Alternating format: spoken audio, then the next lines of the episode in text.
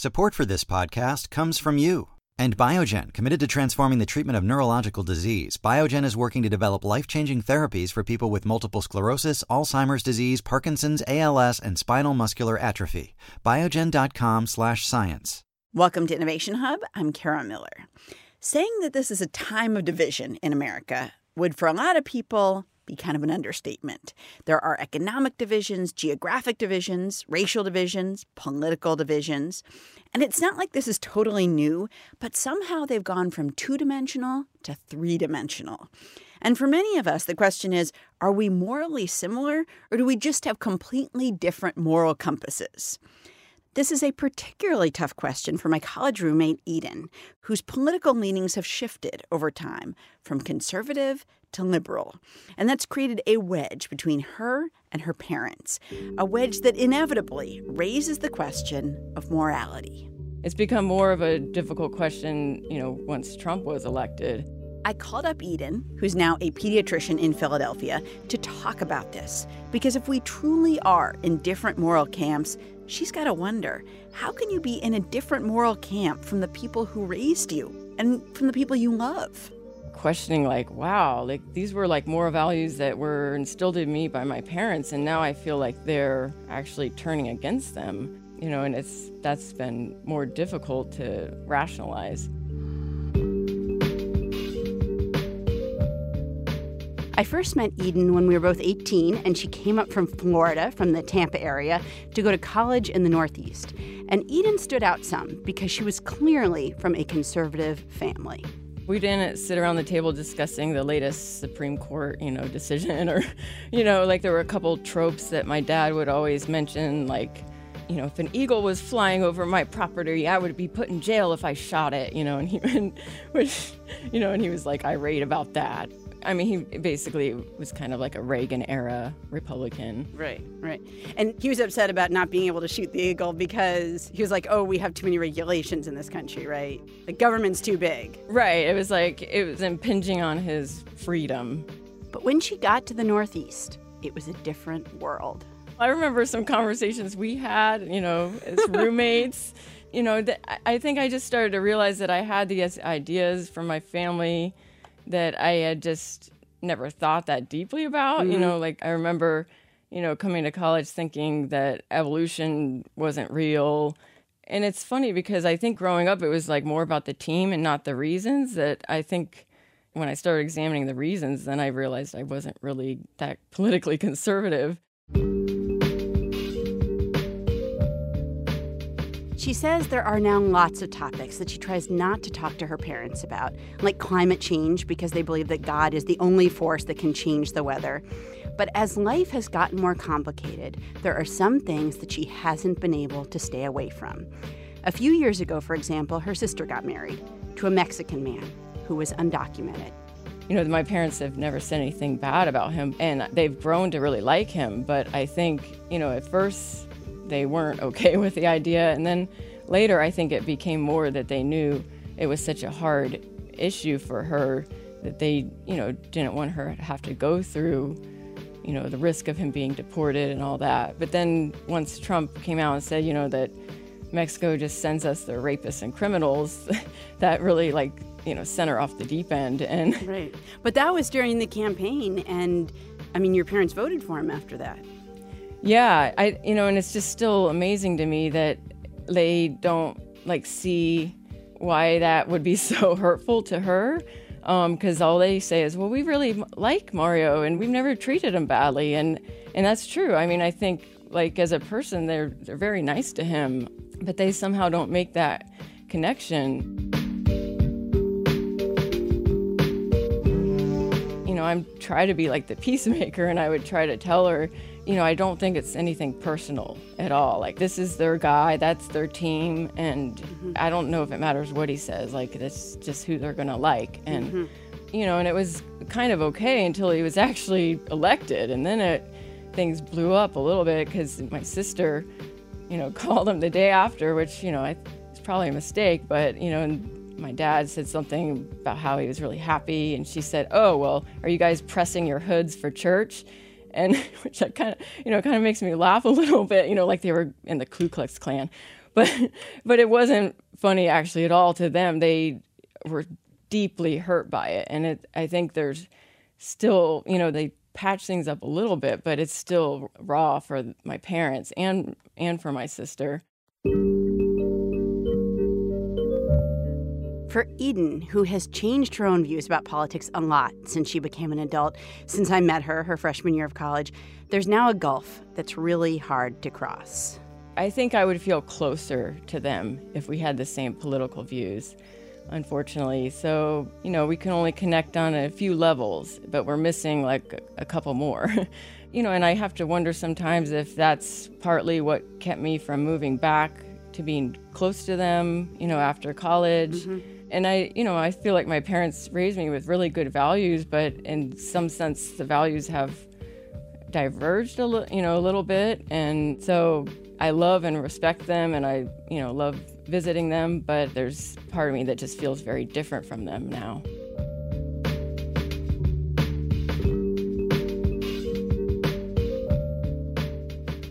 That's my college roommate, Eden. She's a doctor in the Philadelphia area, and it's her story that comes to my mind when I think about the particular tribal moment that we're in politically. Jennifer Richeson and Joshua Greene spend a lot of time thinking about why we divide into different groups and what walls us off, and whether there are potentially bridges that can be built. Jennifer Richeson is a psychology professor at Yale, and Joshua Greene is a psychology professor at Harvard, and he's the author of the book Moral Tribes Emotion, Reason, and the Gap Between Us and Them.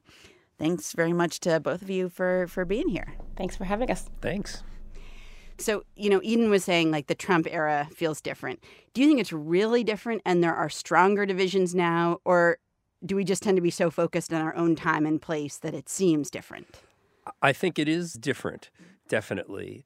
And part of what makes it different are new challenges that are, in some sense, the result of what I would regard as progress. Essentially, what's happened is that the United States has always been multicultural, but the dominance of the white Christian uh, main cultural bloc of, of, the United States, which was not always viewed as a unified bloc, mm-hmm. but the, it, had always been a predominantly white Christian country. And so, even if the United States was not officially Christian and officially white, the people who fell in that category never felt particularly threatened. And now, with power being shared more broadly and a tipping point when it comes to the kinds of, of, of, cultural influences, a black man and a black family in the White House really ignited a fire. Now, all of a sudden, people who are defining America in what I would call tribal terms, in terms of a particular group of people with a certain set of cultural values, those people are suddenly at odds with people who define America in terms of a set of abstract ideals, mm-hmm. right? And that's really what's coming to a head right now. Mm. Is America first and foremost a country that's about the group of people and the particular culture that's been dominant for a long time? Or is America first and foremost about a set of abstract principles that can survive and maybe even encourage the demise of any one particular tribal group's dominance? And that's, I think, the fundamental political tension right now. And it's a big one.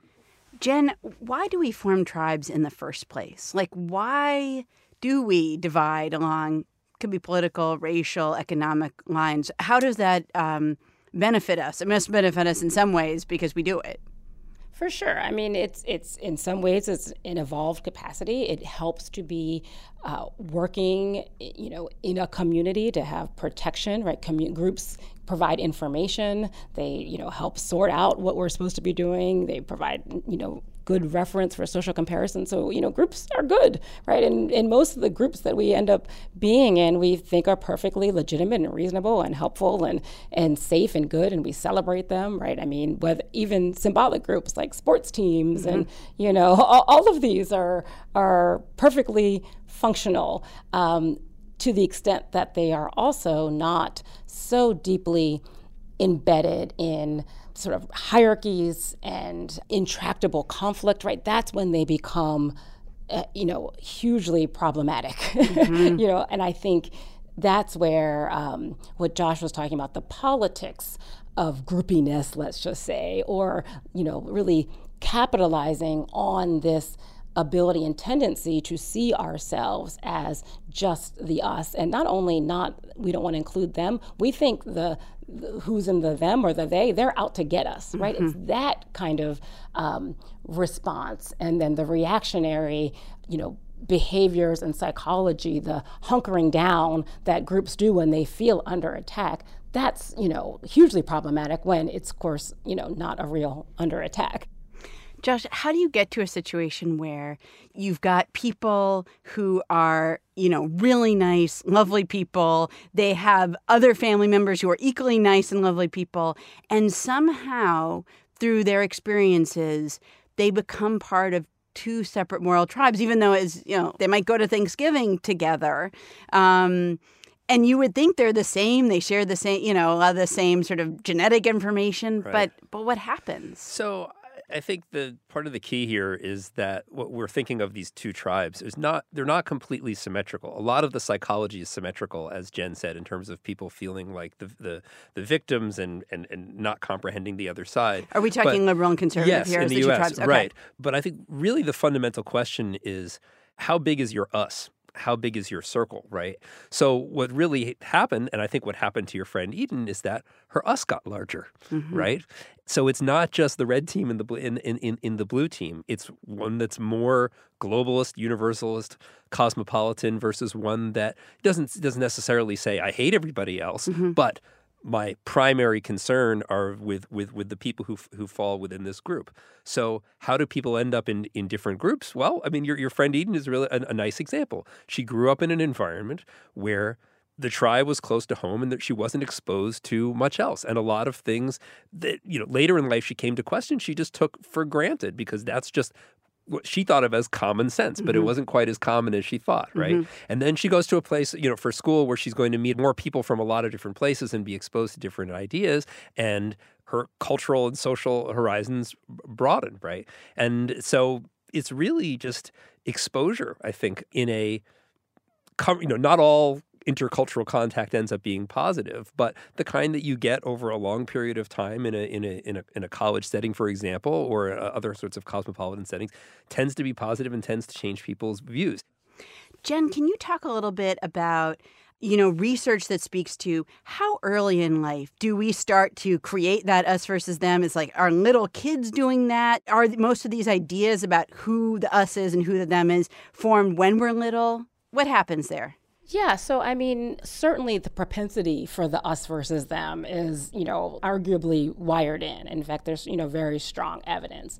Now, our culture and society tells us which us's and them's or which divisions matter, right? And which have value and currency. And we do learn that very early, um, especially uh, racial divisions, uh, what comes to be gender uh, divisions. You know, we, we learned this quite early. And, and interestingly, in terms of race, we we learn it in a couple of ways. One, um, by watching our parents and community members engage or not, or and talk about racial difference. And depending on what group you're in, especially if you're a racial minority, you learn it by going out in the world and being called names and you know sort of treated poorly, or at least in ways that are complicated and, and confusing, and going home and saying, This thing happened to me. And, you know, three and four year old kids uh, are, you know, often subjected to questions and uh, if not slurs you know why is your your skin brown um, why you know I, I heard you're a this or a that and and I think they're trying to f- figure out what that means and that conversation starts quite early for for many racial minority kids and it's an effort to understand difference, which is, you know, obviously something that, that kids can see, that we have to help them understand what it means and what it doesn't mean in a sort of more proactive way than I think many Americans think, especially many white Americans. I, I think there's this sense that if we just don't talk about race or difference and, in fact, lead, help lead kids to think that they shouldn't even mention it, even though some of these are readily apparent, that they can't possibly become racist. And it's exactly the opposite. the, mm. the more you don't talk about it, the more you don't help kids understand what differences matter and how um, they might matter, that's when they're susceptible to being, you know, kind of co opted by the people who are talking about it. Again, white supremacists aren't afraid to talk about racial difference. They're wrong, and they'll tell a lot of sort of stories about what is, is not what is so and what's not so, but they're talking about it.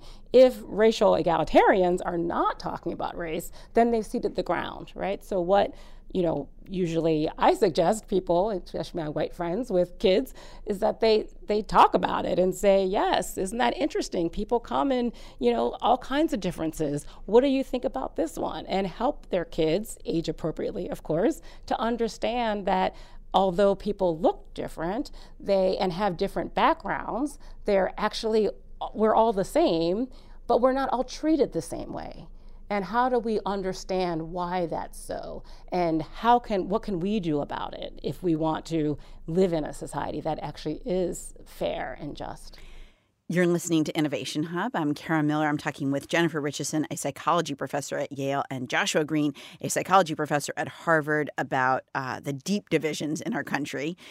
So, Josh, uh, Jen talked about how even young kids get a sense of at least differences like who they are, who other people are, how that contrasts.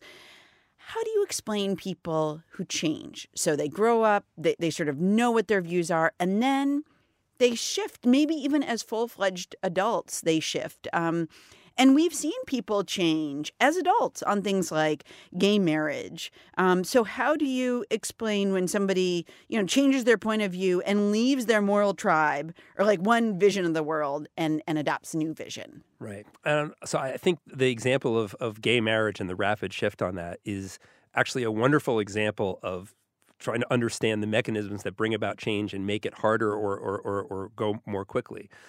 People have asked it's a good question. Why did things change so quickly on gay marriage, and we're still stuck in, with so many of the same problems when it comes to uh, race?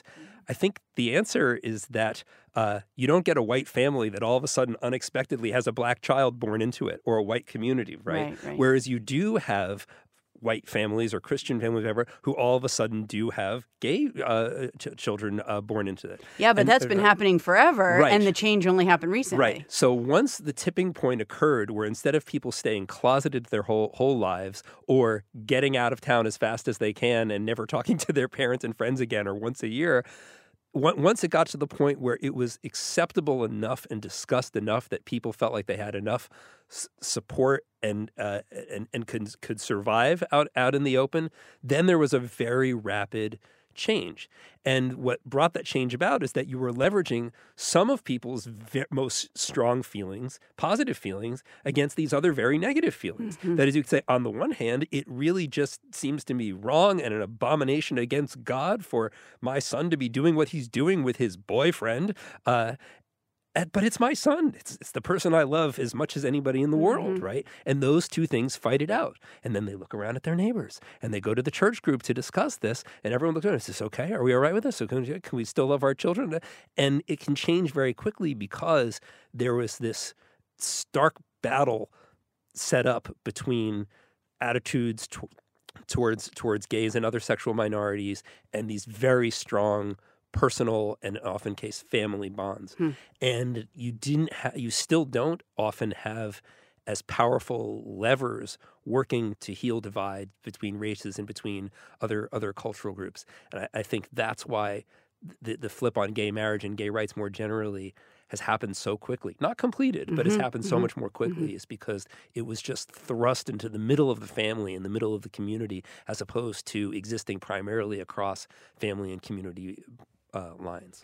You know, we were talking uh, before about um, is this a uniquely polarized time? And I have a friend who who works with seniors in high school who are going off to college, and she said she increasingly hears people say, and this worries her, that they don't want to go um, to a city or a state or a school where they feel like people won't agree with them politically because they just don't think they could handle it. What do you yeah, think of that, that? that that's terrible. you know, I, I do think that's that's that's tough. Um, it's it's to me one of the great joys of of working at a university is helping young people cultivate the skills to navigate these differences, whether it's a political divide or an attitudinal divide in some other on some you know due to some other belief. I mean, that's an incredible skill set that you get from being you know plopped in a place where people don't quite understand anything about you. I mean, I'm sure this is how uh, you know your college roommate felt when she showed up, uh, you know, in the Northeast all of a sudden in this you know odd community. You know, ironically, I think it's something that many uh, students of color come to learn and develop in college, especially when they go to predominantly white schools, um, like I did and like Yale. You learn how to navigate difference, and you actually become very good at it. it's a it's a it's a skill set like anything else. And if nothing else, I think you know it's time for this discomfort around difference to be democratized mm. right that's what we're experiencing now and you know it used to be it fall on the you know sort of the brunt of certain groups you know entirely and not others and now there's sort of a realization well maybe we should you know, shift the playing field to make it a little bit more fair, where mm. everyone has to think carefully. everyone about, feels uncomfortable now. everyone, yeah, everyone feels uncomfortable now, right? right but right. there's something to be gained on the other side of that discomfort. Um, Josh, when you think about different moral tribes, I feel like if I sat down with a bunch of Americans, they could be from across the spectrum, and I said, like, here are my values uh, being nice to people, working hard, being a good parent. Everybody right. would nod and say, Those are my values too. Right. So, you know, we talk about uh, people as being so far apart. Um, but in some ways, we also believe in like exactly the same things. So everybody's the same within their us.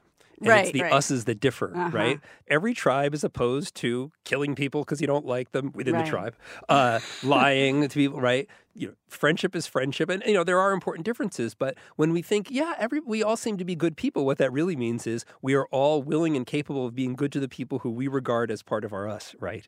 And the problem comes when are you willing to give something up for someone who you don't think of as being in, inside uh, your us or some it's it's part of somebody else's us but not part of yours.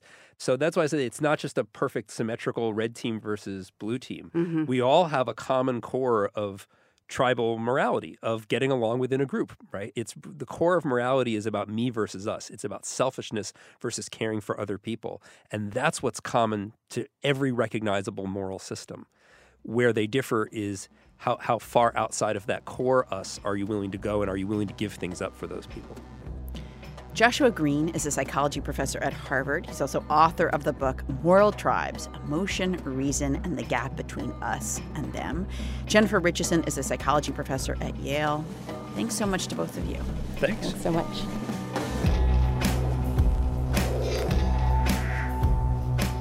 If you want to read more about Joshua Greene's work on moral tribes, we've got that for you at our website. And Jennifer Richeson actually just published a fascinating study looking at how we view income inequality through racial lenses and how bad we are at estimating the real inequities in society. That's also on our website, innovationhub.org. Support for Innovation Hub comes from Cambridge Savings Bank. Introducing the CSB One package, a checking account combined with investing through Connect Invest to help you build a better tomorrow. CambridgeSavings.com slash CSB1.